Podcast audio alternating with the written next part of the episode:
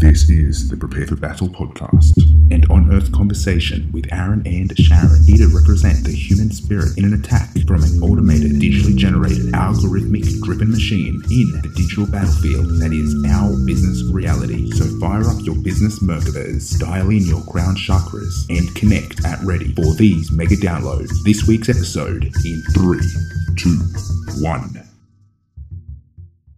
So let's just start from the top. All right. So you've got here that is money an endless pit of never getting it. Yeah. Um, Does it feel not. does it feel like that to you sometimes? Um, yeah, absolutely. When, when I've when I've got a handful of clients that just haven't paid, it's like, wait a minute. If everyone paid, you know, I'd be I'd be rolling in it right now. I'd have to um I'd have to make some declarations Well, that's the thing, isn't it? People just don't pay. because they don't want to.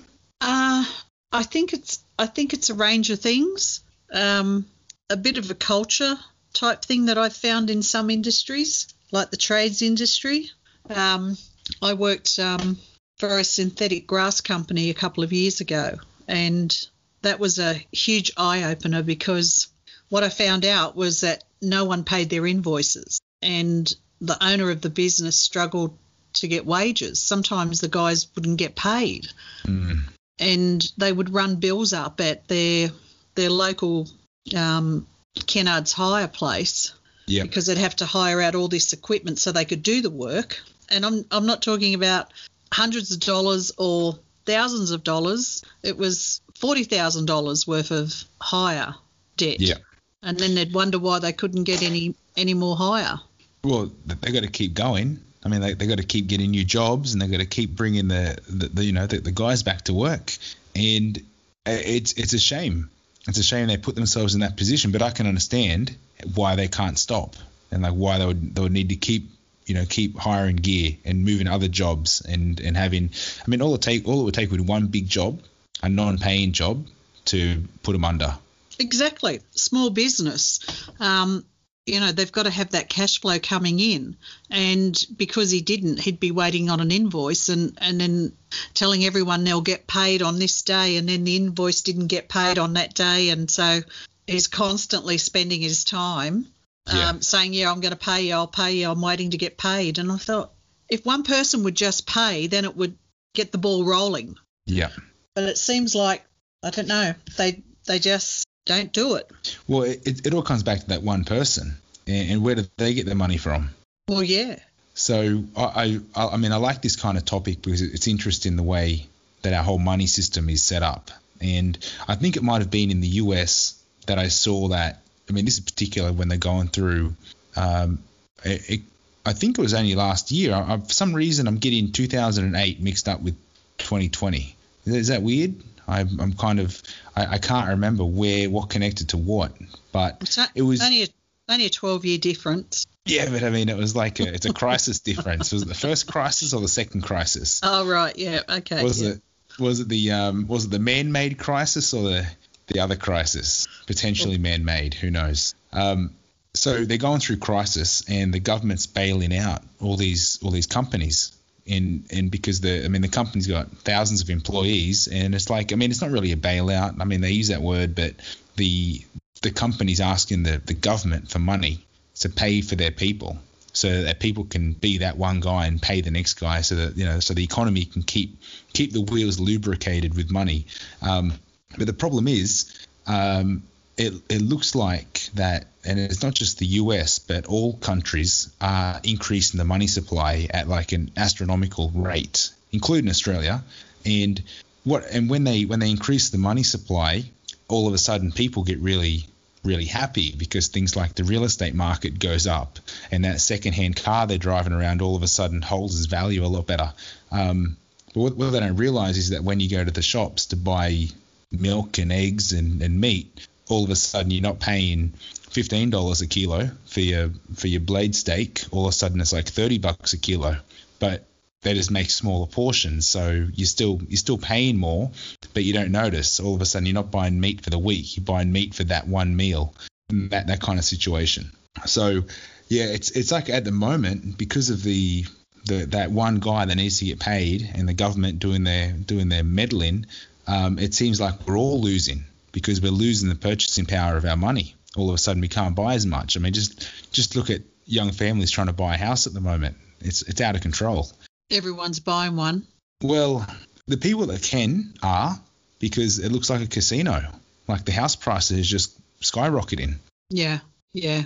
So there's even less money. It's like a vicious cycle of, of just less money because everyone's getting deeper and deeper in debt and their weekly and monthly payments are going up. So poor old Paulie that, that owes Kennards, he's he's like he, he has to pay his employees, he has to pay his guys, otherwise they can't pay their, their mortgages. And and meanwhile he's caught in the middle because it's a guy that's got the big mortgage, just got his lawn done, just got the pergola put on the back and can't pay.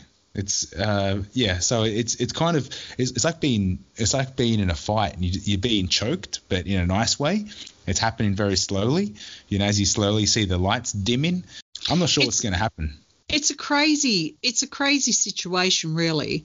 And I, you know, those sorts of things make my brain hurt most of the time.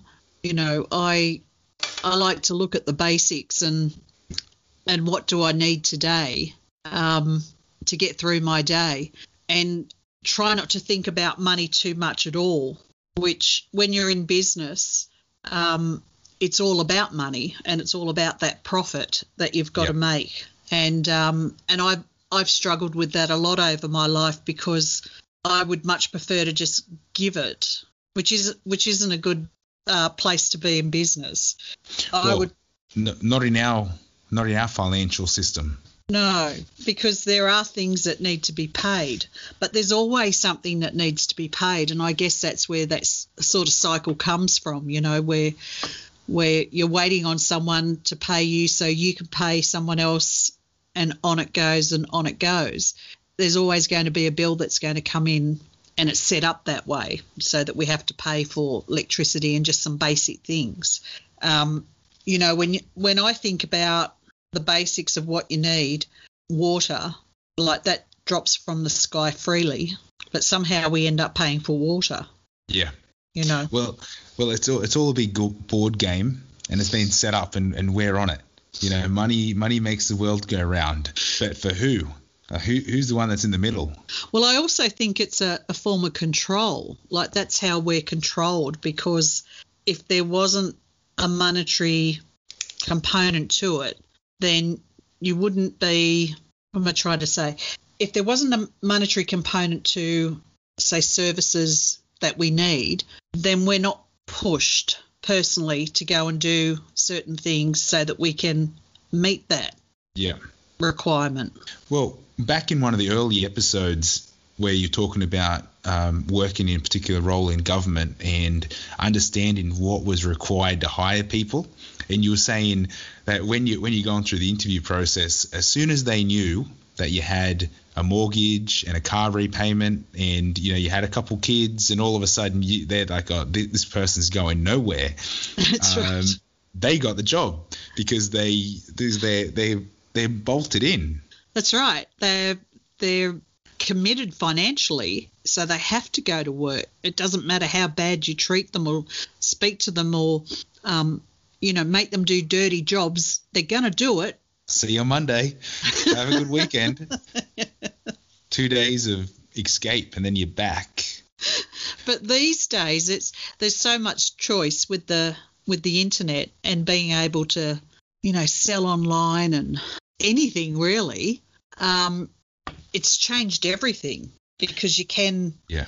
you know you can please yourself to a to a degree um, as long as the stuff that you're selling is selling then you know it's going to be it's going to be a better place to be for yourself rather than having to go into a job and sit next to people you don't like or don't know Yeah. Well, yeah. Well, that, that's that's the other thing. It's like I'm all about the side hustle, and you know, getting the skills and then being able to pimp those skills out. You know, after hours or on the weekend or when you can, or even just having that accessible from when you are between jobs, so you can keep the wheels turning. Um, but I've also noticed another way of quick cash is being able to sell stuff secondhand on like Facebook Marketplace or Gumtree, eBay. Like this, this is all like it's it's a big it's I mean it's it's everyone does it. You know, you get rid of your stuff you don't need, you just sell it. The thing is, everything's so cheap. Like when I jump on Facebook Marketplace, I'm I'm addicted just to scrolling through all the good stuff that's like just so I'm cheap. addicted. I'm totally addicted. I'm, you know, all the, deals. Yeah, I'm looking at box trailers and caravans. I live in an apartment. I got a one car park downstairs. I don't know why I'm looking at this stuff. Oh, well, because I am. I need a box trailer for my wood. Well, I saw a good one for 500 bucks. oh, No rust. Yep, it looked good. I almost called my dad. Said you got to get on that. Is it up there? uh, I, I don't remember where it was, but it was just uh, it would have been local. You know, I, I don't you don't travel too far. But I mean, th- this is this is what people do. They need they need quick cash so they can pay someone, and they look at like you know what haven't I used and what do I need to get rid of. I mean, even even my wife, he's looking at going through her old clothes and going, I could you know I've got I've got heaps of stuff here I can sell. Should I go down to you know down to the charity market? And I'm thinking, I mean, people people go to markets. As a Yeah. kid, I didn't I didn't really see very many markets growing up, but all of a sudden there's markets everywhere. yeah, markets markets are a, a big money spinner, especially for cash. Although these days you can pay by card with just about any vendor, unless you live out where I am. Um, they don't they don't really have that yet. Talk to me about that. What is it? I mean, you're not you're not that far out. I mean, you what you're only what an hour and a half away from a capital city. Yeah, But, But- what what's the situation? What cash is king? Yeah, pretty much it's old school still. Um, you know, they'll they'll give you a cash price and they'll give you a invoice price still. Yeah, that's fair enough. You know, most of them still smoke out here, which in the city, I mean, you rarely see people smoke in the city, but um, yeah, you know, and this, they're big drinkers out here, and that's it. I'm moving to the country. a lot of peaches out here. yeah, I mean, I, I just I just like the idea of, of just having a, a slower pace of, of living, like more. Um, I mean, I like the idea of being more natural in general, but living in a city and, and, and doing that is is more expensive. Yeah, um, yeah, it is. It definitely is. I mean, you spend more money on takeaway in the cities because it's accessible, whereas here there's no Uber where I am. Yeah, I, you just pushed me into a thought. You know, I I'm very proud to say that I I helped cook for my second time tonight um, because we've been eating out too much, and it's I'm looking at my I'm looking at my my weekly budget, going that's that's not maintainable. We've got to Yeah. we've got to rein that in. Um, yeah, I mean you can't. I mean eating out is just it's ridiculous. I mean especially for a family.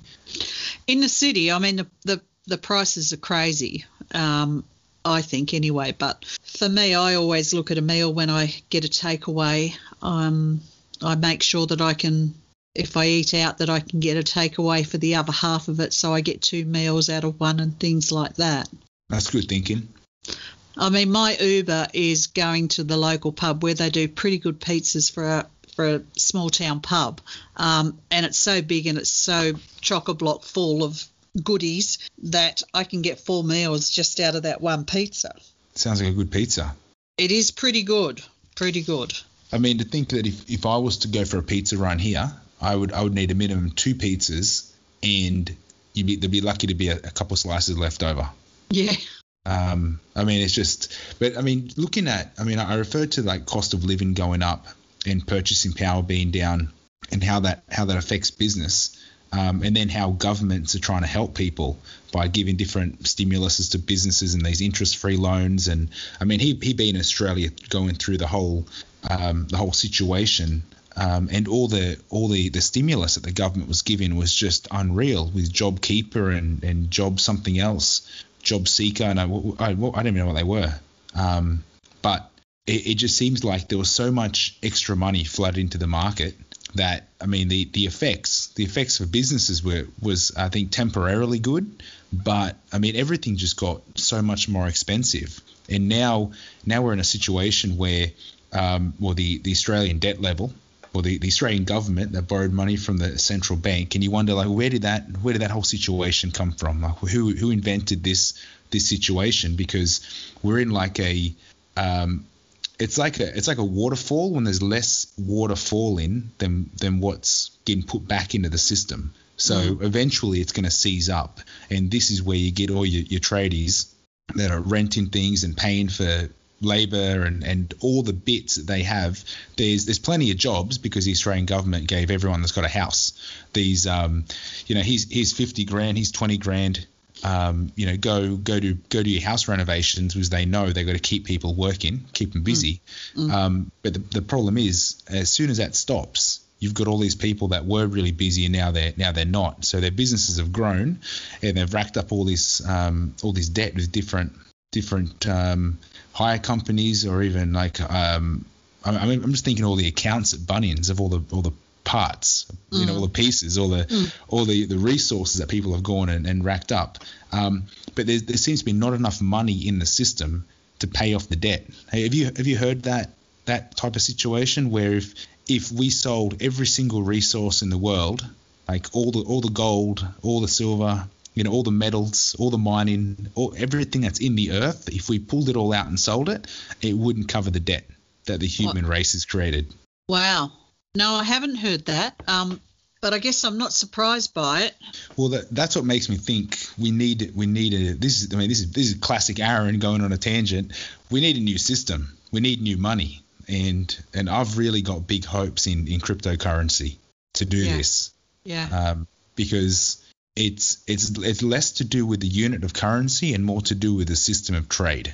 So if, if you and I can do business together and keep a like a track record of who owes who what, then we can start canceling it out. And and where it's like if if you you know it's I mean simple simple math. If I owed you hundred bucks and you owed me fifty bucks, let's just say that I owe you fifty bucks. Now Yeah. and everything everything comes down. Um, uh, in, in a in a really in a really simple way, that's what cryptocurrency allows you to do because Okay, it's, I- it's it's less to do with money and more to do with trading value. Yes, and that's what business is all about, isn't it? I mean, that's what they teach us in these courses is, you know, your value. You're selling your value to another person. So I I don't know how cryptocurrency or Bitcoin really works, and I, I don't know if a lot of people do. Just Yeah, that that- they hear just that they hear that oh, they overnight they've made millions of dollars or something like this, something crazy. And then you think, well, how does that work? If this is a whole new money system, how does that work? So just you explaining that has given me a bit more insight into a basic um, trade and that it's more value based than, I guess, the old Debt based. debt base, yeah, and and That, that, and, that's the key. and physical money actually, because crypto and Bitcoin aren't, aren't physical things, are they? No, no, no. They're just they're just digits on a screen. But the, the thing is, when you talk about physical money, like those those notes that we use, they're they're government tender that were produced by the central bank. So that is it's it's less to do with a, a representation of money and more a representation of debt. That Debt. that note that we have. So when you think that we're in a we're in a debt system, we need we need debt. And I, I, I'm going to jump to one of your questions here about good debt, bad debt. Um, But before you debt. do, yeah, I just I just want to say I find it really fascinating that one little symbol or two, say two little symbols, and those being a plus or a minus sign can make or break your day. Yep, that can happen. and that's you know to me that's all it is when when money was money when i started working way back when you got a pay packet every week and you you know inside it was your cash. So it was hold card um, cold hard cash. Yep. right? And then as banking and technology progresses it then becomes these digits on a screen called a bank screen. Yep. and depending on whether there's a plus next to your number or a minus next to that number dictates the quality of your life Yeah. It's it's literally your freedom. and i just find that fascinating Well, you mentioned the, the system of control, and you said you think it's a system of control. I, I know it's a system of control. Just for that example, if you've got money, you can eat. If you don't, keep walking yeah a long way for the rest of time. But yeah, I mean, it, it, it is it is cool. Um, but I, I just thought of with the with the cryptocurrency stuff. Um, I mean, this this will change everything because it's it's no longer like we're looking at you look at the, the prices going up and down, and nobody really understands it. Really, I mean, even the technological point of view or the economic point of view, people don't understand money to start with, and then mm. so now you've got this new money, and you're like, well, that can't be real, can it? Mm. Like you can't just create new money because you know every every five year old knows just go to the bank and get money out. Yeah. Just you know, why? What, what's what's the problem? You know, are you scared to go and get more money? Um, they don't realize that there's there's a, a limited supply, and the funny thing is, when you're talking about traditional currency, like the, the actual money we use, the joke the joke's on us because there is no limited supply. And that's why the governments keep borrowing it at whatever rate they want. But when you're talking about cryptocurrency, the limited supply, the scarcity of the individual unit is what gives it its value. So it's limited to a, a particular number of units. And if you look at that like it's a bucket and you can't put any more into it, it's like that's what it is that bucket can grow, but the actual units don't. So as the bucket grows, because it's value, and, and you know we're infinite as human beings, we're infinite machines. So there's infinite amount of value that you and I can produce. So we are we, we are living in a stage of abundancy, but the money system doesn't recognize that. So if we all if we all had our buckets of, of value next to us, how big would your bucket be? Well, Aaron, there's no control in any of what you're saying, is there? Um, it's, I mean, it's just it's just code. Yeah. So and it's and it's it's the only control is the the limit of of units. But is that what you mean, or are you referring to something else? Well, you know, when I talk about money being a control mechanism, so if you're being controlled by money, then this new way of um, getting money or trading value, um, it's a lot less controlling, so that it puts the individual in the in the power position. Yeah, I mean, and where that control comes from is, is a weird place too. Because you think is it the, the, the government that's controlling, or is it the agencies that are controlling, or is it the banks that are controlling? But everyone's just doing as they're told. Like Probably a, all of the above. Yeah, it, but it, it's it's like a, it's it's that pyramid structure of of control because and and the banks, the ones that control us, are at the bottom of the pile. Like they're, they're the ones that are, are regulated so tight that they can't even if they wanted to invest in crypto up until very recent, the regulation didn't exist to allow them to do that. So they were out of the game. And now that the banks and the institutional money's coming into the crypto world, we're looking at these fluctuations that are just enormous. Because, I mean, if you think that there's just so much money in the world, um, but the people don't have it. Like you would have heard about the 1% of the 1% that oh, own 99.9% of all the world's wealth. Yeah. It's like if, if they just gave back 1% to the people, everyone would be double, triple, or quadruple times richer. I, well, I just, there's I, no control in that, is there, Aaron? um, well, the thing is, we don't even know who they are. So yeah. I don't know, I don't know where I'm getting these facts from, but I remember stuff from I don't know where. But I was watching a documentary, and they said that there's actually I do remember where it was. It was a documentary on the the city of London, inside London, and how I am not sure if I mentioned them before, but it's kind of like a, medieval village that existed in in London back in the 1700s, and they preserved their control structure and their mm-hmm there, all that. So I'm watching that documentary, and they're they're talking about how when when did that when did that happen? Like how did that happen? How is this possible? And the whole thing was created to protect the wealth of the people that had it at the time. So there was a after the Second World War, there was a power struggle, and the the elite in in London decided to set up this city of London inside London so that they could create their their own private sanction, like their own private. Um, I'm, I'm losing the words here, but it's it's like how they own, set up their it's how they set up their tax havens. Yeah, they, right. They like their own private structures and trust accounts and all this kind of thing. And apparently they got no idea, but it's estimated that there's 50 trillion dollars hidden that's unaccounted for behind trusts, and nobody knows who owns it. It's just out there. That's that's just mind-boggling, really. I yeah, fifty trillion dollars. That's just owned by people and they don't know who owns it. So there's there's a lot of money in the world, and it's just the people don't have it.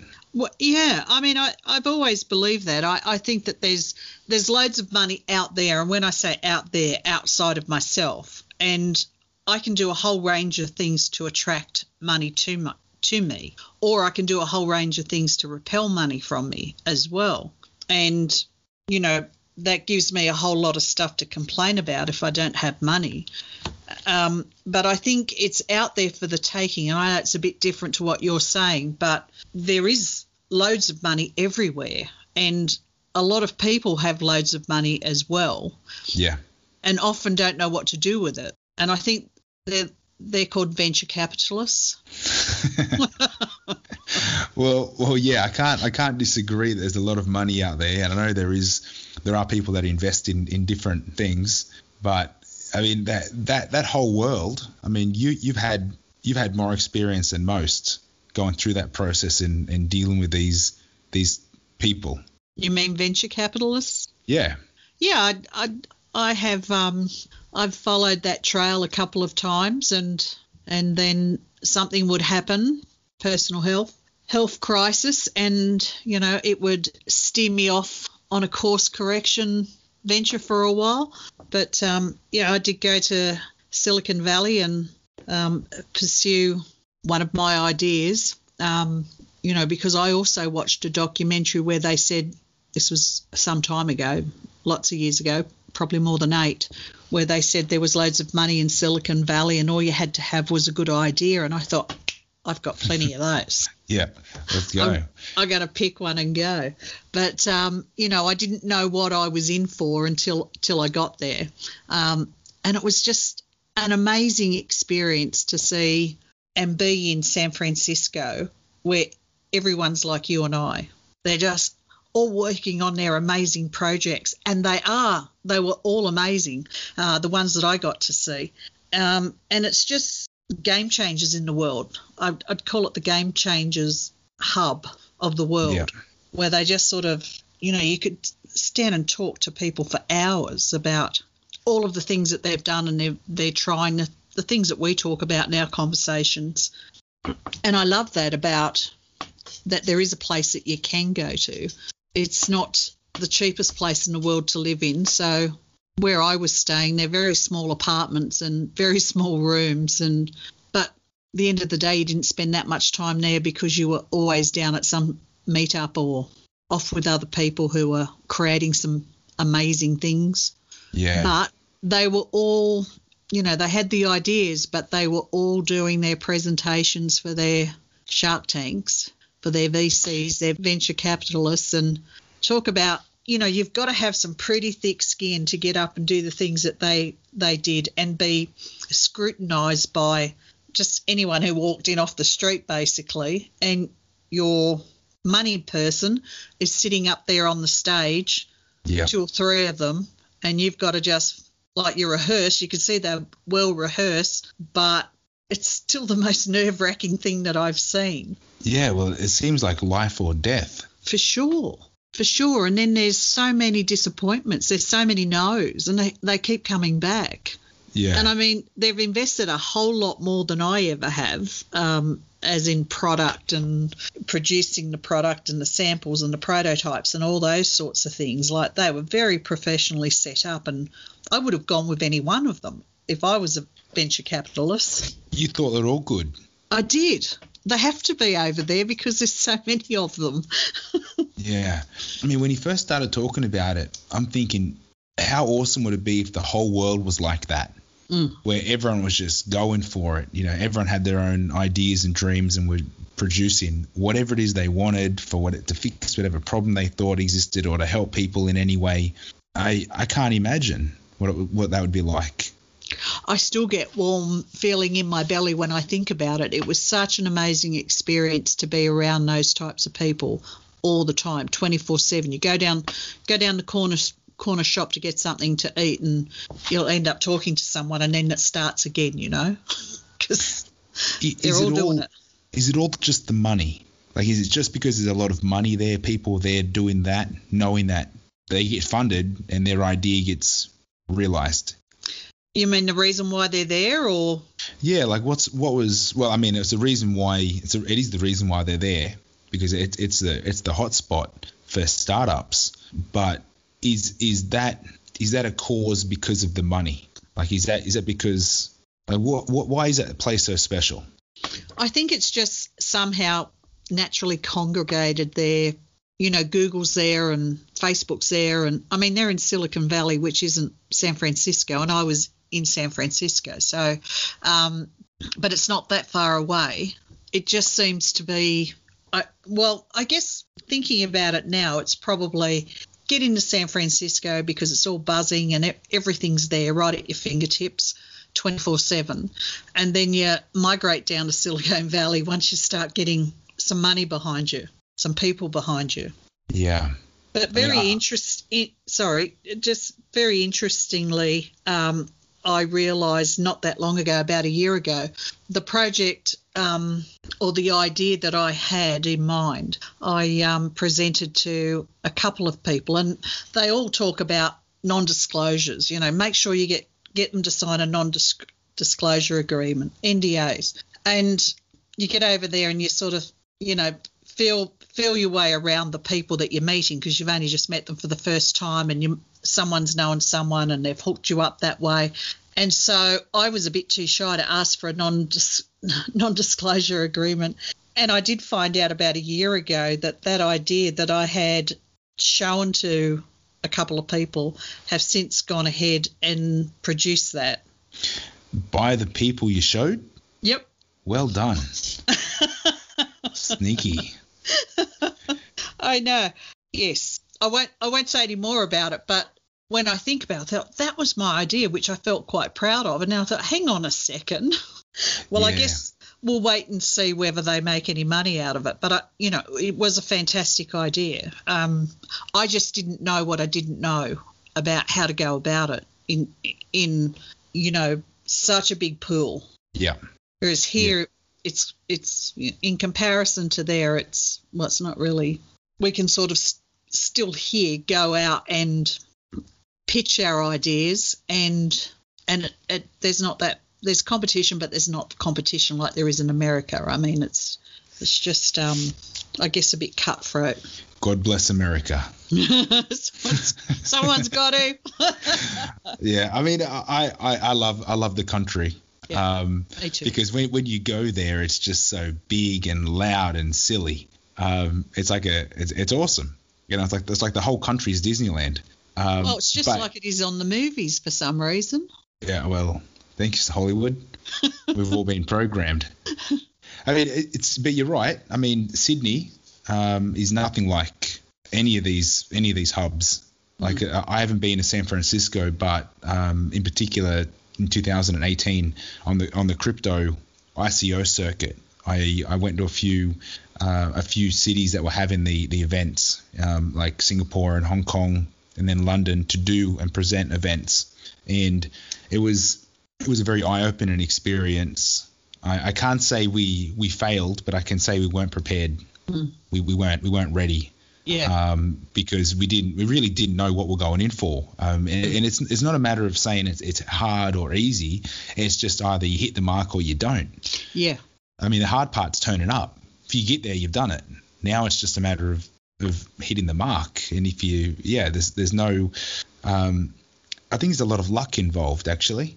I, I think, um, yeah, definitely timing, that timing thing Yeah. um, plays a big part because you don't know who's in the room, who you're talking to, um, you know, and it could change your whole life or not. Yeah, yeah. Well, um, without without disclosing it, um, I, I I'm aware of the idea that you're talking about, and and I think where where you are abundant is you've got so many better ideas. Like out of all the ideas I could have pinched, that one's probably the hardest. Like, eh, well, it's, it's not it's not the it's not the, the low hanging fruit in Yeah. in projects that, that could be that could be stolen from you. I mean, I guess it's annoying because I thought they were pretty decent people, but I guess there's no decent people when it comes to money and um and and you know they might make something and and you not. But I guess it would have been nice, and this is probably completely, you know, something that doesn't happen, but it would have been nice if um, if they would have contacted me because I've still got same email that I had when I was using when I was there. Um, but then, of course, they couldn't claim it as their own. But I mean, I've got all I've got all my IP. Yeah. You know. Well, this is. I mean, I, I feel like we're, we're threading across a few different topics, and it's kind of it, it, it is all to do with money. It's not like us. yeah, I mean, if well, I mean, you wouldn't have pinched the idea in the first place, um, so that so it wouldn't have happened. And Mm. then, I mean, everyone everyone carries their own truth. So in their Yeah. mind, they'd be like, well, if the idea wasn't animated, then it's never going to happen. So if I do it, then it is mine because I've done it and they didn't. All these sort of self talk and and you know self BS. To, Justification. uh, exactly, just to just to live with themselves for doing it. yeah. Um, but I, I also like I, I don't I don't care for NDAs personally. I I, I don't I, I don't think they're they're worth the paper they're written on Mm, because people will do as they wish anyway. And exactly. if someone was to steal my idea, I would I would know that they don't know they don't know the idea as intimate as me and the the actual process of going through all of that and building the prototypes and the the client and customer acquisition and then having that that graph looking good so that you can keep getting your series A and series B and go through the whole run of setting up a business um, like that that's that's its own challenge in itself so if they pinch my idea I know they don't have the clarity to push it all the way through. They're going to have to build a team, and hopefully, someone in that team can see what I could see, and then and then good luck to them for doing Yeah. that. And if they did sign an NDA, which I probably wouldn't have had them do, but if they did, I would want them to win so that I can turn up once they've crossed the finishing line and say, well, you signed an NDA, and now that that's the only time that's really Yeah. worth the NDA, and that, that could be five years in the future, uh, Yeah. and then then the idea might be different enough from what you had anyway. So they, you know, it might not be it might not be worth going through the process. But I like what what um, I think his name's Seth Godin. He's kind of like he's, he's the the godfather of marketing, isn't he? He Yeah. I think his his approach is if you've come up with a good idea, you can come up with more good ideas. Mm. So if someone pinches one, just keep coming up with more ideas. You gotta you gotta lead like set the pace, lead from in front, and just keep coming up. Let let people pinch your ideas, Yeah. and Yeah. then just do better. Just keep doing better. Yeah, exactly. That's right. I've got that many of them. They're all good. One life, Exactly. hundred ideas. Mm. So where were we on our list? There was one you I- were I going to. Oh yeah, good and bad debt. That's where I was going. I don't even know where it is. I read it. I read it here somewhere. Yeah, it's Um, in there. the difference between good debt and bad debt. yeah. Oh wait, here it is. It's over the page. That's why I couldn't find it. So I, I mean, so you, you've asked here for for not only what is good debt and bad debt, but examples of a good debt and a bad debt. And it's, I feel like debt's debt. It's it's karmically you owe somebody. So it's like there's the chain is on, and it's just it just depends on how big that ball is at the end of the chain to to the limitation in, in your life. So the only good debt would be debt that pays for itself back. So an example of that would be, um, I mean, a really simple example would be if I borrowed if I borrowed money off a good mate that didn't charge me interest, which he's just a good mate, and he's happy to let me borrow money, and then I put the money in the bank at high interest rate, and and said, yeah, I, I'll, I'll pay you back, and then in the meantime you're collecting the interest. That's good debt. Bit cheeky. Yeah, that's a bit like some payment providers do that sort of thing, that short term interest. Yeah, I mean, at the moment with banks offering such low interest rates, you, you don't even consider. Like, I don't, I don't even think the interest rate covers the inflation rate these days. No, no. But I did hear that. I, I'm being cheeky now. I did hear the tolls in, in Sydney that they um, increased the tolls by, you know, double the inflation rate. Oh, okay. Just thought I'd throw that in. Um, I, I don't even, I don't even know who owns those tunnels anymore. Not us. no, it's not us. It's um, it's one company. They own um, all of them except for two, I believe, if the news was correct. Okay. Well, I, I can think of another example. Yeah. and this one might be worth getting your pen out for. But Okay. if, if I was if I was in the position where I was paying off a house and and most and as as the interest rate gets lower, the the repayments also get lower because we're usually stretched out over 30 years. So um, and you can redraw on, on most of your, your home loans because you know they want to they want to keep that number up. So Yeah. the thing so that that would be the good friend because you know you're paying low interest rate in a home loan. So if you could withdraw that and invest into particular investments in the, the cryptocurrency variety but you knew what you knew what was good and what wasn't because some of them are some aren't.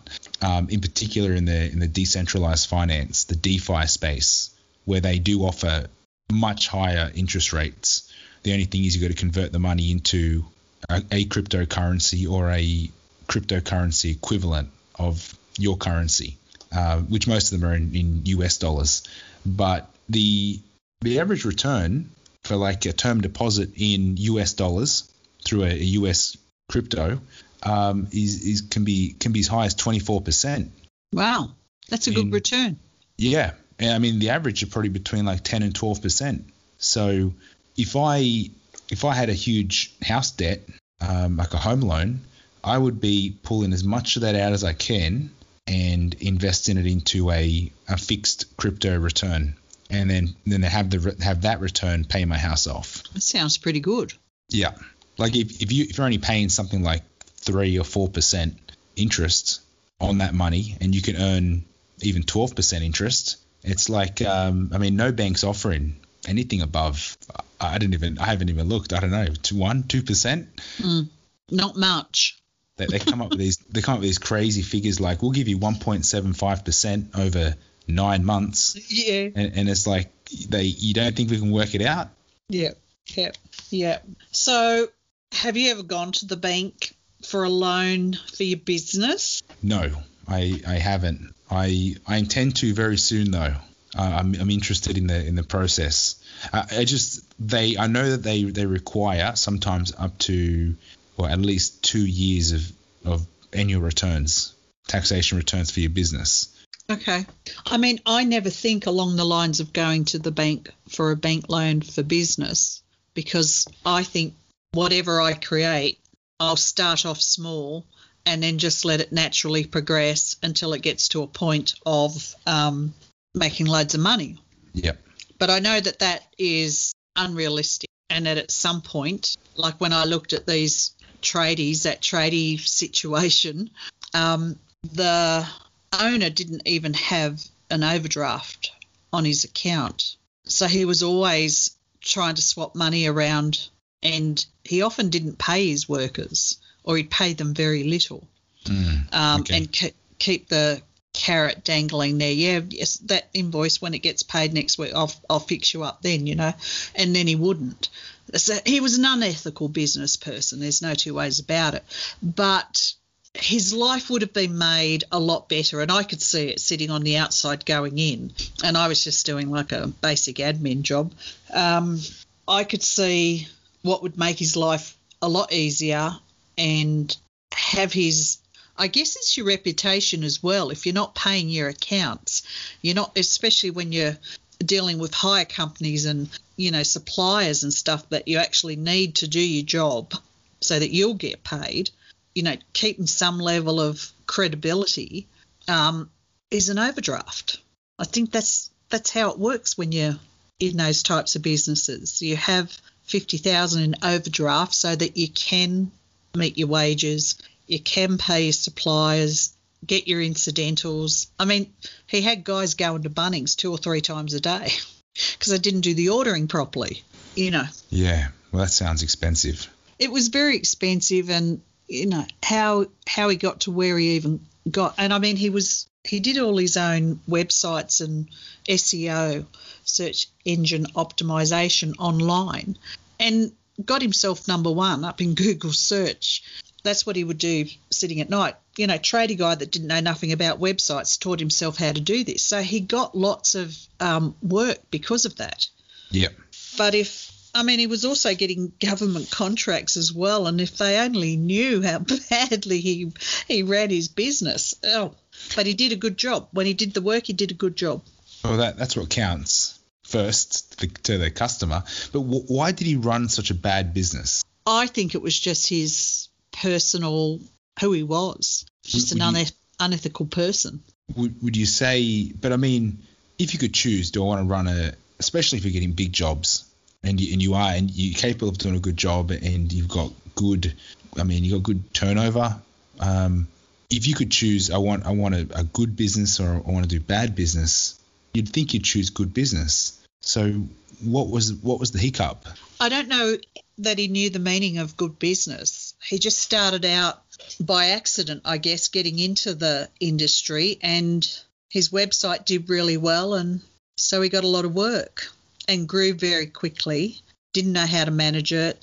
Didn't want to put on the right people to look after major, you know, major areas like the warehouse and the control of the warehouse and the stock. I mean, he had a whole lot of stock offcuts and things that could have been sold off because it's expensive to to buy that stuff. Um, but it would just sit there rotting away, you know. Yeah. Well, the, the thing is, with that with that type of business, and with most businesses, to have somebody come in and do a, an audit of your business, check out your process flow of who does, like even just do a map of who does what and how your business actually works. Business owners have it in their head. It's all Yeah. up here, and it stays up there Yeah. that and then to have someone come in and extract that is you know it's it's not going to be cost effective in time in our time and then you need you may need to communicate that and because you're too busy and too caught in your your little world you might not even be capable of of explaining that to somebody I mean, it didn't take Einstein to work it out. Um, it didn't take me long to work it out, and I made you know made some suggestions, which were all right. Then, well, if you want to do that as well, that's fine. Which you know it was easy for me to do, the way my mind thinks. Um, but at the end of the day, he he was quite attached to the way that he thought it should be done. Yeah, that happens. Yeah, I've worked with people that you you you wonder like the, the process they have isn't bad. It's just not the way I would have done it. It's the way they they're doing it, and that's and that's fine. But it's sometimes hard to have that conversation. It's like it's like a personality, a style. Yeah, I mean, I think he really wanted that in an ideal world, but uh, the way that he worked was so familiar to him, he thought that it was the best way. Yeah, I don't even know if they're still going now, but I guess that's a good example of, um, you know, someone in business um, struggling with money and the flow of money, and then the ineffective way that the business is delivered and the impact that it has on on everyone, like everyone around him, was just in a, you know, didn't know if they were coming or going. Do I go down there? Do I go to this supplier? Do I go to Bunnings? Um, it, it was just madness, just absolute madness. yeah. Well, I, I believe that that kind of stuff stems from people that enjoy they enjoy working too much because there's there's very few people I think in business that start a business and think, all right, I'm I'm gonna I'm gonna head down, butt up for the next two years, and I'm gonna get my business to here and then here and then here, and then at this point I'm gonna sell it or I'm gonna step out or I, I, I need to step out and have my team in place and have it running. Like I don't I don't hear that conversation enough. No, the exit strategy, you mean? Yeah, Yeah, doesn't. yeah. Very few people are, are, are thinking that way. I mean, I I never even heard of an exit strategy um, for business or for anything really um, until recently. It seems to be like a new thing. It might have been called something else, like oh, sell the business. I don't know, but um, Yeah, you know, it's been shown that you have to have some sort of plan to get out of it. You can't just sell the business because that doesn't really work. You've got to have that transition period where you whoever's whoever's going to take it over. I mean, you know, some some business people gift their business to their employees. Would you believe it? How radical is that? Well, I mean, yeah, I think if if they know the business and and it's there, I mean, to gift it, I mean, that's a bit generous. I But it depends. depends. I mean, I think um, especially in small business, the business owner looks at their team like their family. You know, these are the people that they see every day. They communicate with. They share their personal stories. They, they go for drinks on a Friday night. That's their Christmas party. They birthday party with them. Like it's just the the, the business is is your family. And and I know this because that that's how my team's becoming. Mm. It's like my, my social life is me working with my crew. Yeah. It's kind of and I can imagine, you know, blokes in a truck cruising around together and doing jobs. It'd be the same thing. Yeah. It'd be this little family. Um, but yeah, I mean the exit strategy is a, a good one. Um, I mean I've got a, a few clients now that, that I'm working with quite closely, and, and they they are aware of it and brought it to my attention. But I don't think it's just businesses. I never uh, can, can you imagine people in careers thinking about exit strategy? Like I'm gonna I'm gonna do this job. I'm gonna do this job really well. I'm gonna learn everything about this company for two years, and then if they don't pay me this, I'm, I'm out. You know, you make these kind of threats in your mind, but then you don't leave. You end up staying there for ten years. uh, I giggle because you know when I was going to work, um, there was none of that. You know, this was your job for life. Yeah. As long as you could hold it down. Um, but it was very much a long term sort of um, view. Um, I mean, you know, young people today, from what I understand, they have these demands and these conditions. I mean, I know when I was working in government in IT, they get some young recruits in and they'd only work with certain um, technology. Yeah, well, that, that still happens. What you mean, like what kind of technology? Well, that that only in those days they didn't have Microsoft Word as a cross the board thing. It was very specialised, and most of the time, if you wanted it, you wouldn't get it anyway. But the new recruits that were coming in are saying, "I only work with Microsoft. I only do this. I only do that." Um, yep. And if you don't get it, I'm not taking the job. And they, they went and got it. I mean, and then over the years or many years, it was rolled out into the whole um, department. But up until then, you know, they were licensed with someone else. Starts with I. I feel like we've kind of moved away from that a little bit. You mean the well, like the demands? Having, oh yeah, having having specialized like uh, there's I think there's a lot more on the job training now, or or if someone comes into a business, the business would realize we need to train these people. There's like an orientation where you get trained on the, the software that's that's involved. Um, the only example I could think of when you when you're saying that is um, I'm working with a whole bunch of developers and they all have their personal preferences on which which tech stack to use, like which back end, which front end, what type of design work they like, um, yeah, which programming languages they like to use, and and most of them do most of them do it all. Um, but in particular, here we go. Thinking of startups, um, you, you, get you get your mate that's a developer, which is the right price, and he and he builds the the, the MVP, the minimal viable product for your oh. for your idea, and and it works great and looks okay considering the the, the time. Um, like the, I mean, it, it looks considering the time it took to get to that point. The problem is scaling you get to the point where you need to scale that that operation to take on another to take on more customers or more users and all of a sudden it falls over and it can't do the job. And you've really got to invest a lot of money to get the application where it needs to be. Yes. Yes that was always a constant headache of mine was that whole scaling thing would drive you mad. Um, you know when you're doing small projects well reasonably small um, in government um, you know building the prototype testing and all that sort of stuff to see if it's going to if it gets legs. And then if it does well then you've got that whole technology issue and which is the right technology. And then you didn't have a lot to choose from. It was you know one two or three. Yeah. um, and will it do the job for this amount of people? And then if you got over 5000 well then you'd have to swap over to another one and it would drive me mad. But now today there's just so much technology choice. Yep. I mean, it's just a complete brain frizzle, frazzle, frizzle, both. Yeah, yeah, all of the above. So, the, I mean, there's, I mean, I think we covered this in in Battle for Solutions episode not that long ago. Um, there, there are, there are. I mean, if if you've got if you've got the money, you can you can just put together whatever you want. You can automate anything. You can build a team and keep scaling the team. The problem is that we don't have the money.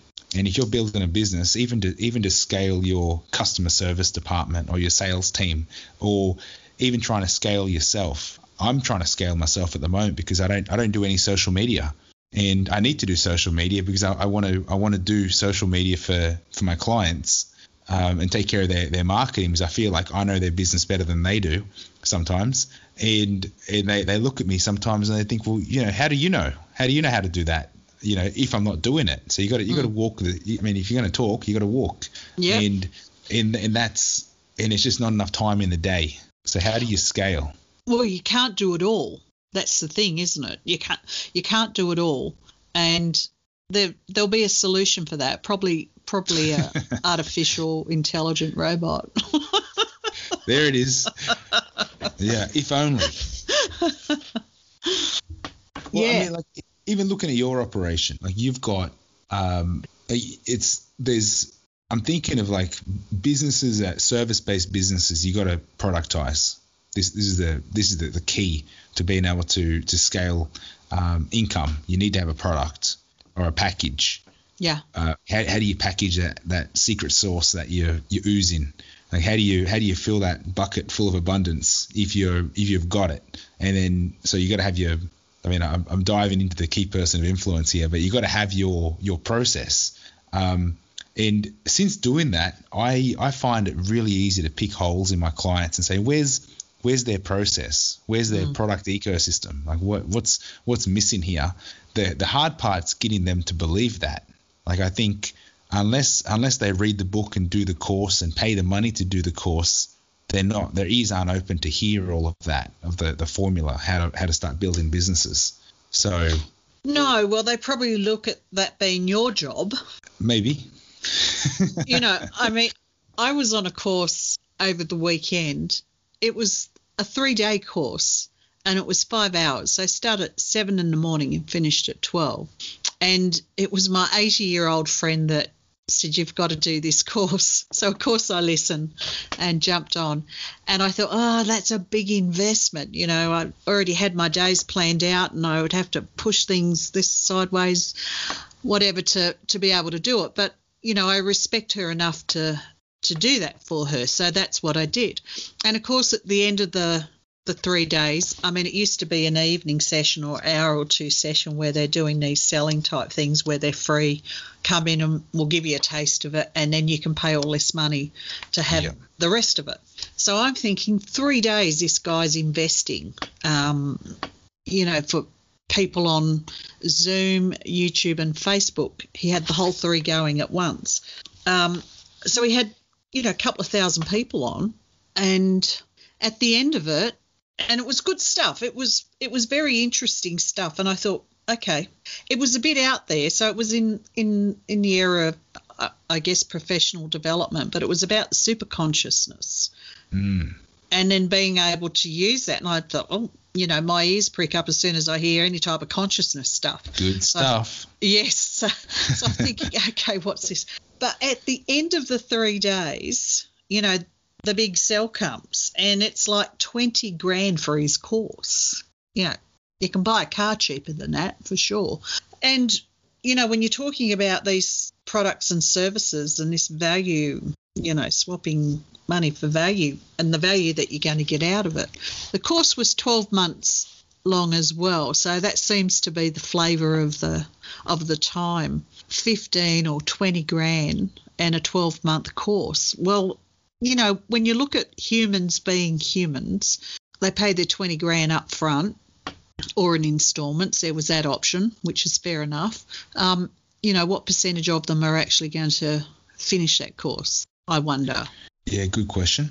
But I just thought it was really interesting that whole um, s- sell or how they're selling these days. But all of his processes and everything were all lined up in a row beautifully. Yeah. You know all of this stuff, but then when you go into his website, you could you could see, um, you know, they're still putting up videos that were done when he first started, and the sounds rotten, and the videos bad, and you know, those sorts of things. But his presentation and the way he presented was impressive. And then Yeah. I think, well, well, you know, if it was me, I would go back and fix all those things up or get them off. Yeah. Um, so I guess you know I'm just making the point of um, of that process and having it all lined up and the marketing, the branding, all of the messaging, all of his materials, his banners, his advertising stuff. Um, he's got the book. Um, he sold, I think, 2,000, 2,000, and he was, you know, over the moon that he'd sold 2,000. But what he'd done to get those sales, so he said he'd sold 2,000 in two weeks. But what he'd done to get those sales was have that three day free course. And for you to get that course free, you had to go in and buy his book on Amazon for $1.99. Well, of course, everyone paid the $1.99 because they wanted the, the three days free. Yeah. So that's how he got his book up, book sales up. Which which is cool. I mean, you know, you got to you got to work out, you know, what's the goal and what is it going to take to get it, and you just got to do what it takes. Yeah, yeah, yeah. I, I thought the whole thing was was really interesting. I mean, obviously well thought out, like good marketing, all of these marketing things that you've got to do. Yeah. to- because that book is the bestseller is is a big thing, is a real big deal in the credibility world. Yeah, that's that's a um, it's an interesting topic. I think credibility is is worth gold. Mm. It's it's again it's it's who Google says you are. That's, yeah. that's the, that's the key. Um, but I have, I mean, I know I know it can go both ways. I, I know I know of particular examples of people going through all that and not selling 2,000 copies, having to make the call and fall flat on your face because people just aren't aren't interested in, in what. I mean, it's not that people aren't interested. Everyone has their market. Like there's enough. I, I guess the question is, are we just sick of gurus? Have is there enough gurus out there? Is there room for more gurus? Well, I guess, you know, the super consciousness, it was probably about 20 years ago when I picked up a book and that, that heading just caught my eye and I thought, I'm interested in that. But I mm. found it a really hard read and I, I just couldn't get into it. And then I've gone into other consciousness work, but what he's talking about now is a level up. But in an environment where I guess I think a lot of people are, are firmly planted in the 3D world. And then you start talking about flaky super consciousness or consciousness something, energy, whatever you're on about stuff. Yeah, yeah. Um, I thought that he'd done really well to sell super consciousness, basically. Yeah, and, I and I am totally on board with all of that. I I, I love that that that topic, that type of stuff. And and the thing is, I don't even know why. Like, why have I let myself believe that? Because it is such a woohoo, crazy, out there, you know, um, thing. Like, is it how much how much truth or or how much proof is there? Well, I, I guess he would say something like, All right, come and sit with me for 10 minutes and I'll take you through a process, a recode, it's called. I'm going to recode you. Um, and then you tell me. All right. It's that it's that personal experience if if you see that you would get something out of it. But how do you get someone even even to pick up the phone, like even to answer the email when it when it's you know pretty out there stuff that people are like you just can't go talk to your neighbour about it. No, no. Well, I mean, this is. I mean, it's it's it's. You can't talk to your neighbor about it. I don't. know- I don't even know who my neighbors are. um, no, no, I, I, I do. I say g'day to them.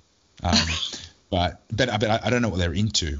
Like I don't know if they go to the footy on the weekends. I, I know what car they drive because they're in the car park next to me, and I I know their style and you know, but but I, I don't know them intimately. And I guess this was funny because I'm thinking now of, of how how you and I met and how we both sat next to each other in the first day one of preschool, and we're and we're, we're there and and it's you know we didn't I guess we didn't really spark up a you know a, a, a strong friendship from the beginning. It took time um, but it was it was on this type of thinking and and understanding that I don't even know if it, it's just it's a knowing I think if if you when you talk about this this kind of super, I mean super super, um, in the mind, in the heart, you know what you what you're feeling, and, and knowing that you're you're bigger than a human being. There's more to you. Um, or referring to the, the human as being the, the infinity machine, it's like you you either know or you don't. Mm. It's like a little secret. You're born with it or you, you didn't, and it's Mm. and it, and then you got to cultivate it, research it, think about it, meditate on it, all this to make it to make it real to you, so that you give it truth. Mm. Yeah, yeah. I mean, I I I liked a couple of the things that he said, like around, um, you know, have an open skepticism about everything. Yeah, Um, and I'm I'm curious, Clancy. I'm just always curious. You know, I wonder what I wonder what that's about. So I guess that gives me an openness already, just because I'm curious. And then I'll make my decision or not. Or sometimes I just don't know, and I'll think about it and and decide later. You know, I don't I don't think it's healthy healthy to discard stuff. yeah. You can't you can't write it off. But what, I'm I'm interested in. So are you going to pay the twenty grand? Am I going to pay the twenty grand? Yeah. No. Uh, if if there was no price on it, and and he was looking for his people, and he said, okay, anyone that wants to do the course, you can do it, but you must finish. Yes, I'd do it. Yeah. All right. Because you can't have people drop off. It's like you know you make you make the commitment in blood. We're going to do this. you're coming with me. You- You're going to be you're going to be gods by the end of this 12 months. Yeah, yeah. I mean, his his twenty grand was, you know, you become a accredited super consciousness person, um, which I'm not interested in going down that line. So, um, but I'm certainly interested in in what he's discovered because he's basically saying, you know, this is his selling point. This is the last personal development course you'll ever need, Need. to do. Yeah. Yeah. well, why is that? Because you can manifest anything you want after this point. Well, yes, and I mean it's called magnetic mind, and basically he's gone and done a whole stack of personal development and um, Tony Robbins and all that sort of stuff, loads and loads of it from what he said, and he's come to the point that you know people do these courses and he went away for five years and then he went back to the course and then the same people were there from five years before and they were still overweight, single, and broke.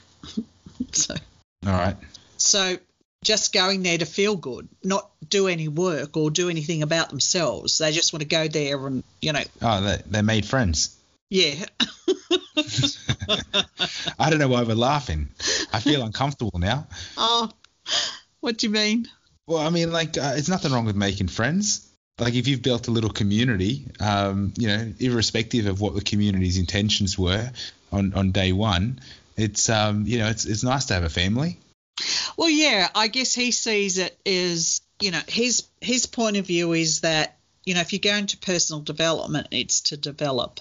And he didn't see much developing happening. Yeah. Well, that, that's, that's the, I mean, that's a sad joke, isn't it? Once you start developing, you lose your friends and family in most cases, Yeah. at Yeah. least a couple. Yeah. Some people, some people fling off. Yeah, I've I've seen it. Like it's it's the it's the the harsh reality. It's I mean, a if you're- courage. Sorry. Sorry. I was going to say it's a courageous path. Yeah, and you don't even realize you don't even realize you're on it until I mean, if you're really committed, you you look back and realize that there's no one around you anymore.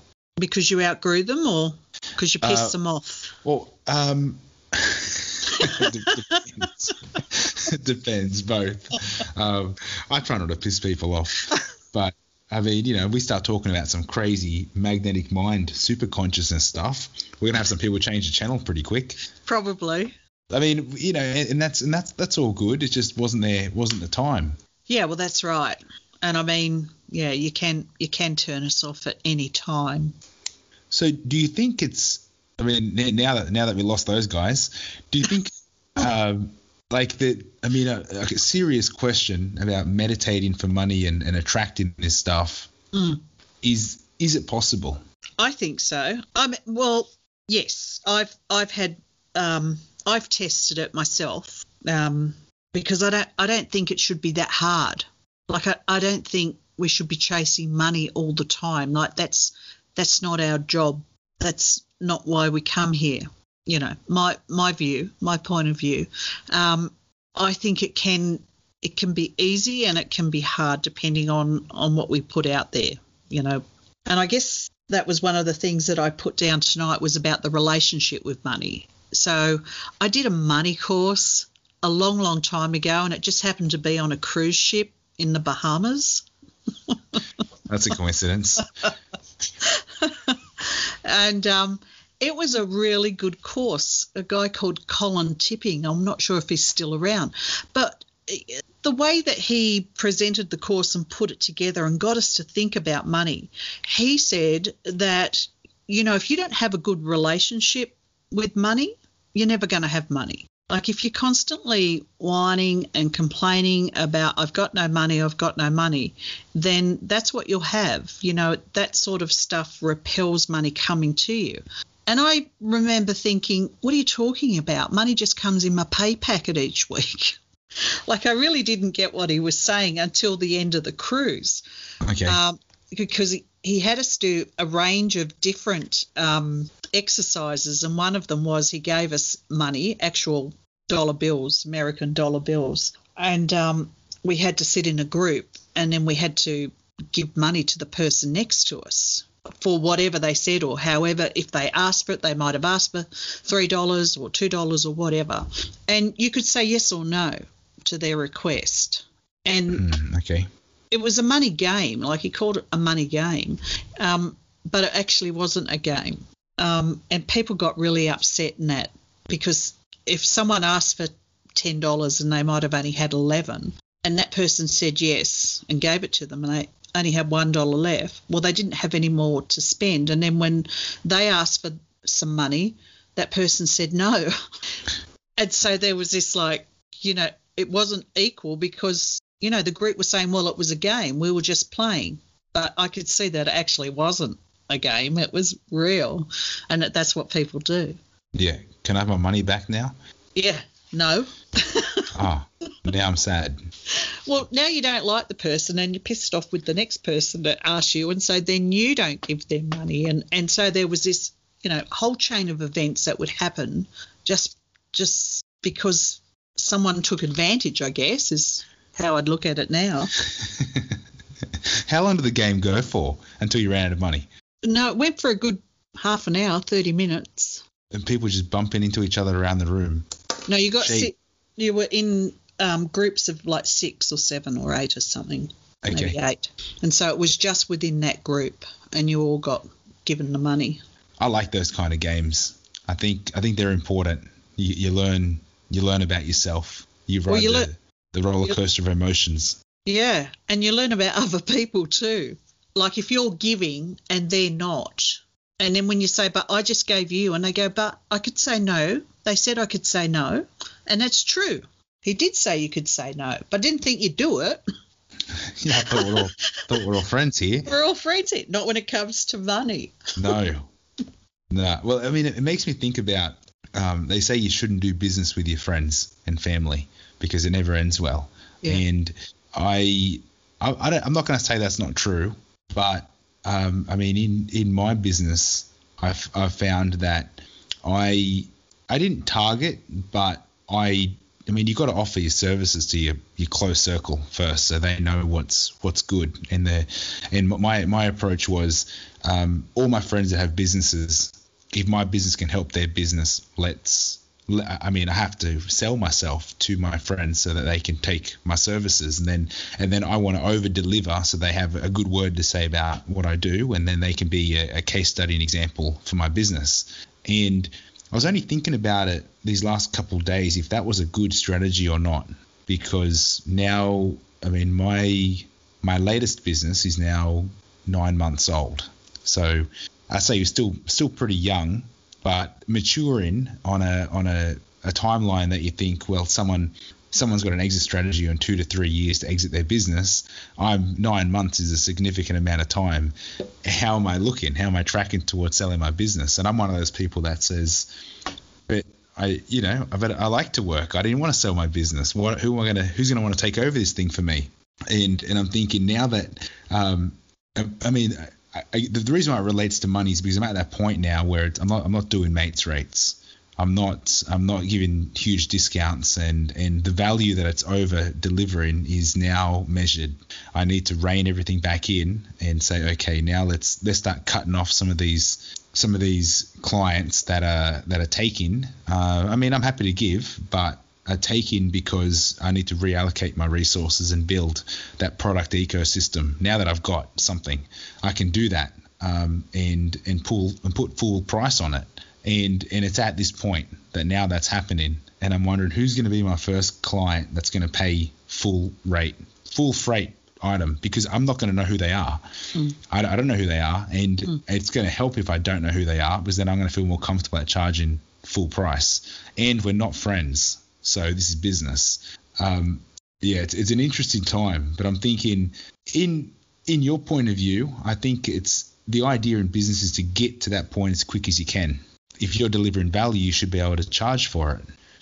Yeah, yeah. I mean, I, I think so. I guess you know when we're talking when we're talking money and pricing and and how you you charge for your services or your products or whatever, it's it's difficult because you know you've got guys like Mr. Super Consciousness, you know, twenty grand, and then you know you've got other courses at a couple of grand couple uh, bucks. Uh, yes. I mean, you go on you go on Udemy, you, you can pretty much learn any skill for yeah. for 10, 20, 30 bucks. Yeah, right.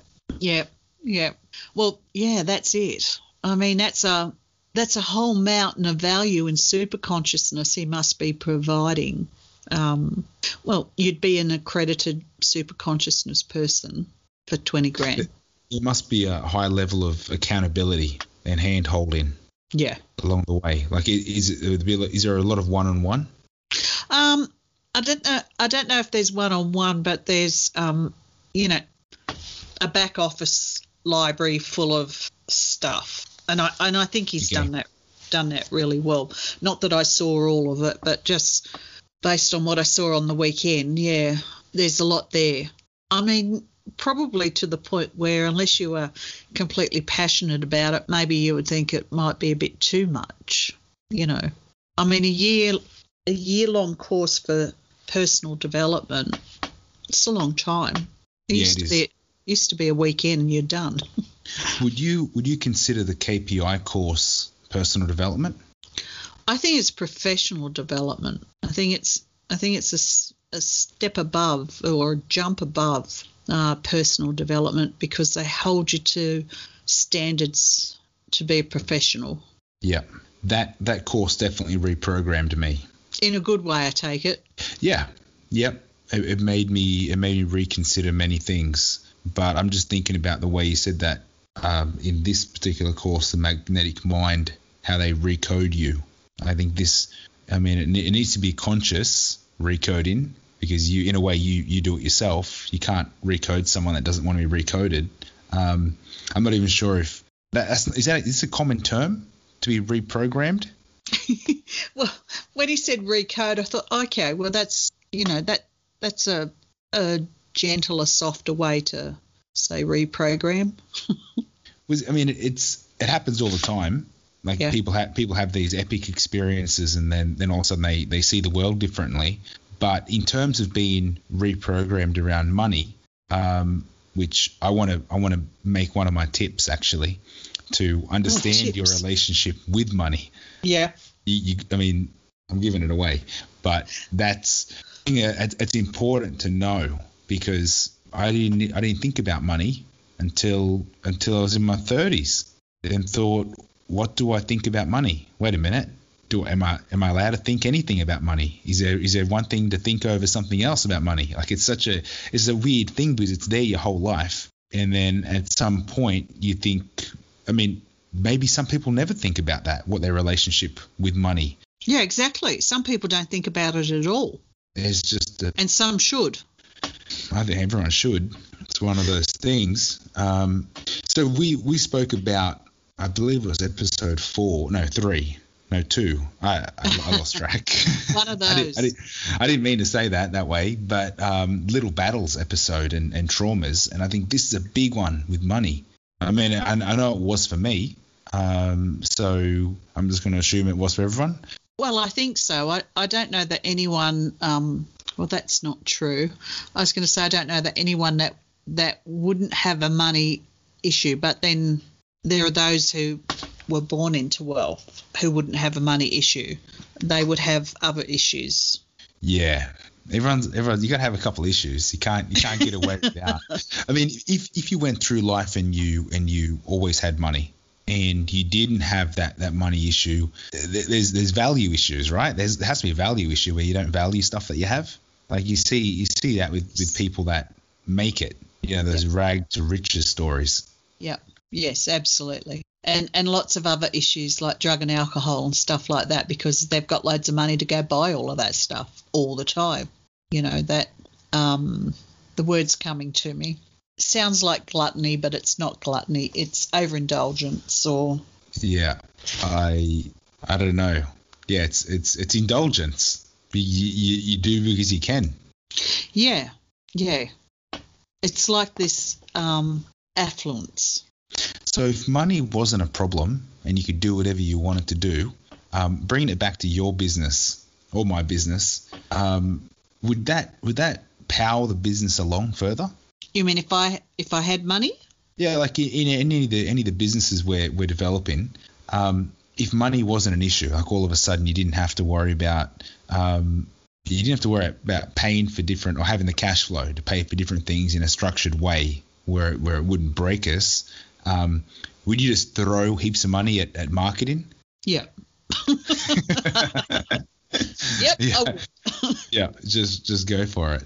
Yeah. Yeah. in a week. Facebook yeah. ads. Yeah.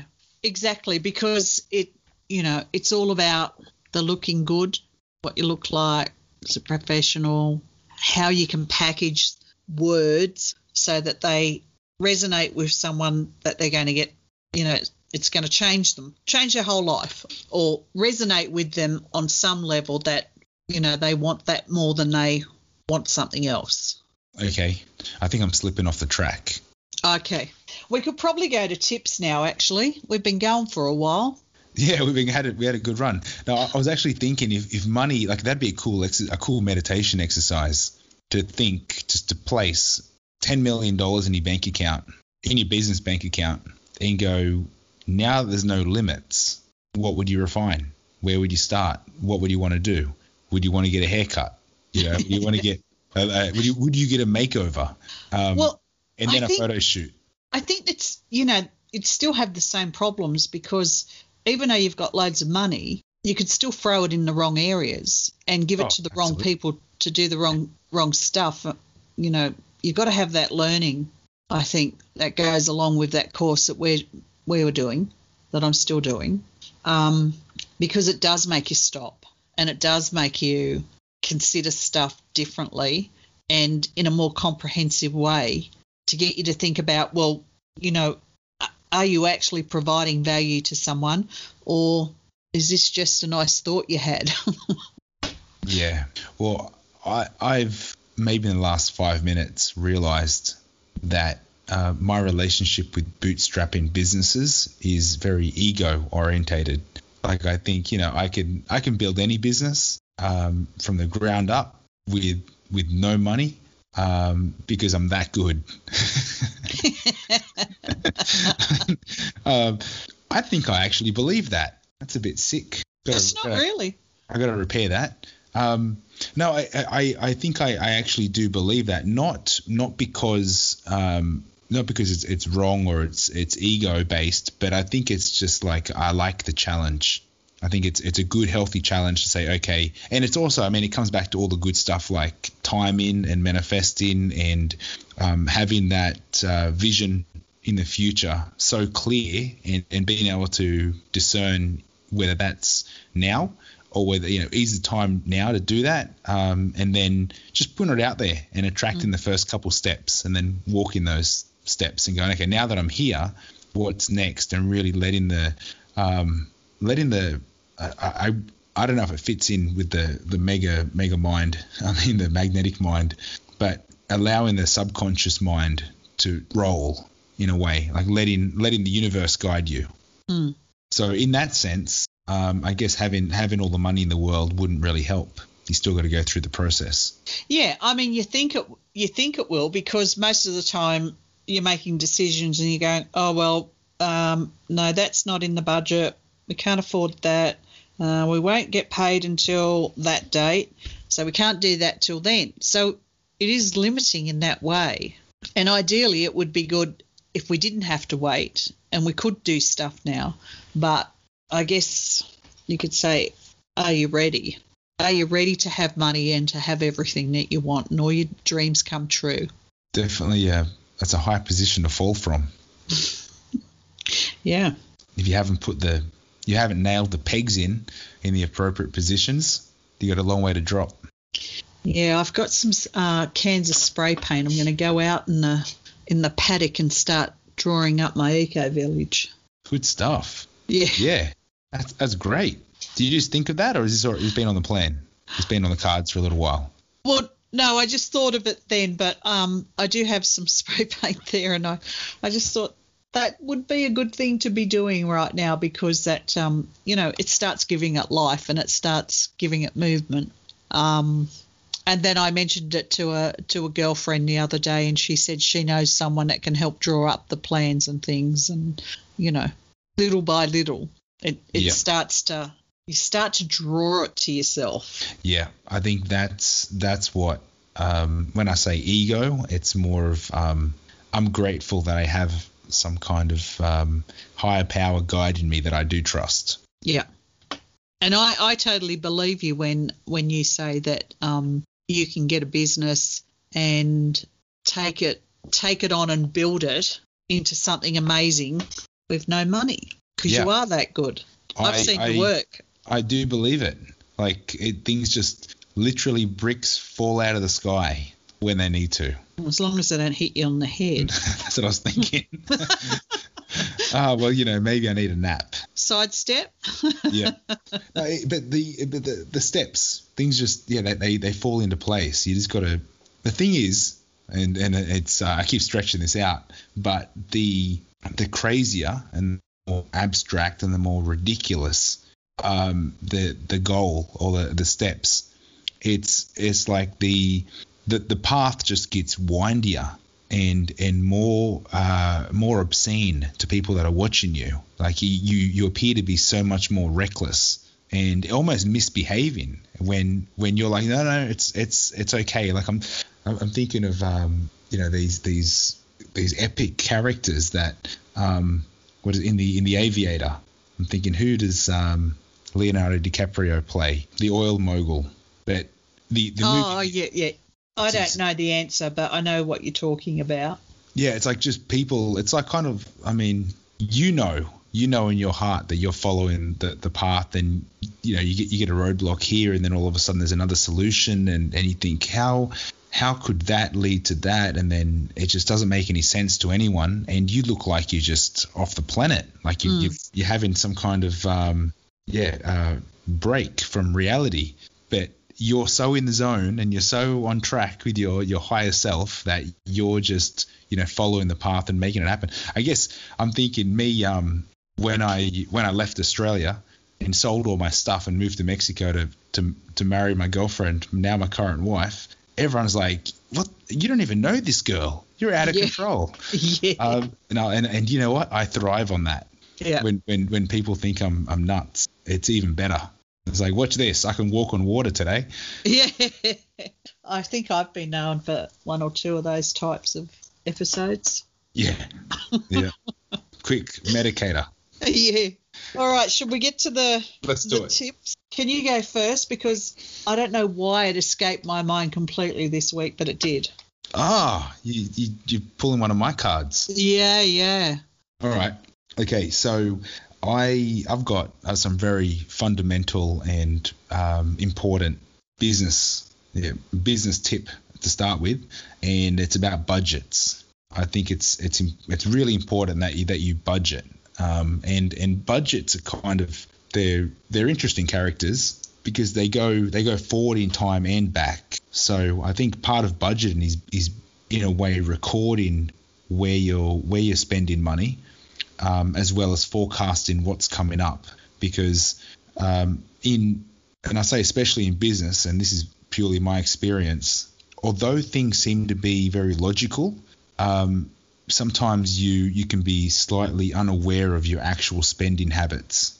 It's like there's always a few subscriptions that you don't think about, and you think, well, that's kind of more personal than business. But you, I think, um, I mean, I'm, I'm due to sit down with my accountant and go through what's what's what, and and where where are the lines so that I can really, you know, I mean, it's just a system, just a game, and you know, I'm not I'm not about avoiding paying tax, but if you don't have to, don't. Like, you know, you got to play the game. So yeah, budgets, budgets are good. Um, and then in particular forecasting what's coming up so that you can plan better and and see see what opportunities are ahead. Uh, my number two is and, and this this one I, I, gave away in the in the show, but it's about digging into that relationship with money and understanding where you are because it doesn't take much to just acknowledging what you might think will will help you access memories that you've forgotten and, and it, it, might be characters from TV shows you watched as a kid that might be in there that help you depict and you know and influence the way you spend money, um, or just the way. I mean, I'm thinking I'm thinking the way you are as a kid because it's it's in those early years that you don't really understand what money is, and then all of a sudden you realize money limits you, and and that's yeah. I, I feel like that's a general thing that you're like I, only because I'm watching my kids and they've got I mean they're they're they're, they're little they've, they've got no idea um, but I'm, I'm trying to put myself in, in my daughter's four year old eyes in her going to the shop with me and it's just I like just to follow her around and see what she does see what yeah. colors and packages she gets caught on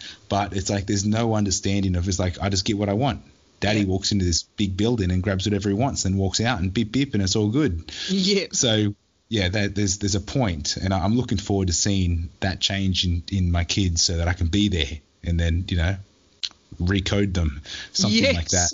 Um, and then my third tip is um, exit strategy, and I know we we spoke about this in, in the app as well, but it's it's not just for people in business. It's about pretty much everything you do. So it's pretty. I mean, I'm thinking pull it away from money. But if if you start a project or you start a job or you even buy a car, it's like you just got to think: at what point am I going to let go of this? Well, at what point am I going to move on? So that you're constantly um, living in a in a in a world where everything has a, a, a, an expiry date. It just changes the way changes the way you operate. Because all, yeah. all of a sudden you're you, you, you I think it's kind of weird. Would it it brings you back to the now? Like I think you go, okay, I'm I'm going to appreciate this because there is a limited time. Yep. But yeah, the exit strategy for business is good, but just I mean, I wish this is something I wish I thought more about when I was working career wise before I decided to chuck that. Too slow, too boring. Got to got to get in the real game. Yes, well, I remember they in the government they'd always say to me because I I would I just couldn't cope after about a year of the, the same stuff. I needed something more stimulating. And they'd always say to me, you know, make sure you've got something to go to before you before you leave. I mean, I stayed within the department. Thank God it was a huge department, and I just changed um, areas, sections, um, and did something different. Yeah. I don't know how people can sit in those jobs um, year after year, day after day, but yeah, good for some. All right, thank you for your three top tips. You're welcome. Mine that I've just written down in a panic. How could I forget the tips? I created the tips. Um, all right, number one, know your numbers. So, um, yeah, know know what money you need, how much you need, and anything that helps.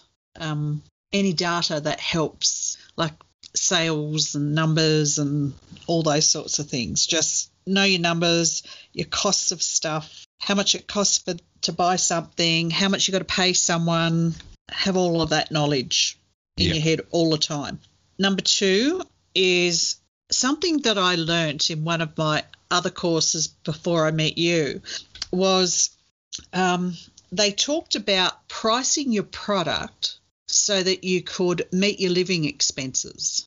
So that's what you had to do first. Yeah, yeah. I think I've done this exercise. And I, I, I just said what? Uh, but I just want to sell it at what the going rate is, not whether I, you know, got to pay rent or whatever.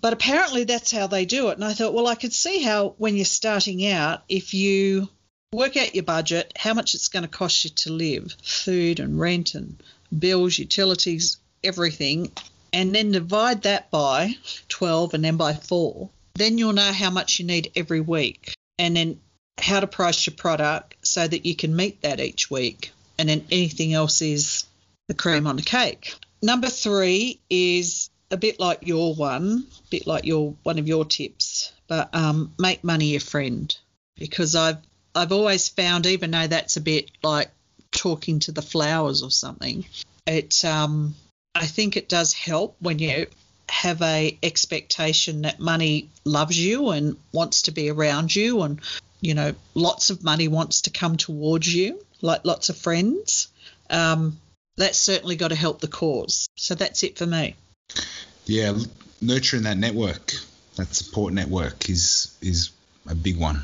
yeah yes especially when it's money Mm. This is like me picking off my low hanging fruit. hey Yeah. So th- this was this was a um and this was an epic episode it was because we, we had a We're false getting start. longer and longer. Yeah, that's I know. right. So we don't know how how long this one really is, do we? Or was that a Um, two two hours and forty one minutes? I I don't no no no I've I've only been recording since we started again um for an hour fifty four now. Okay, okay, hour fifty. Still.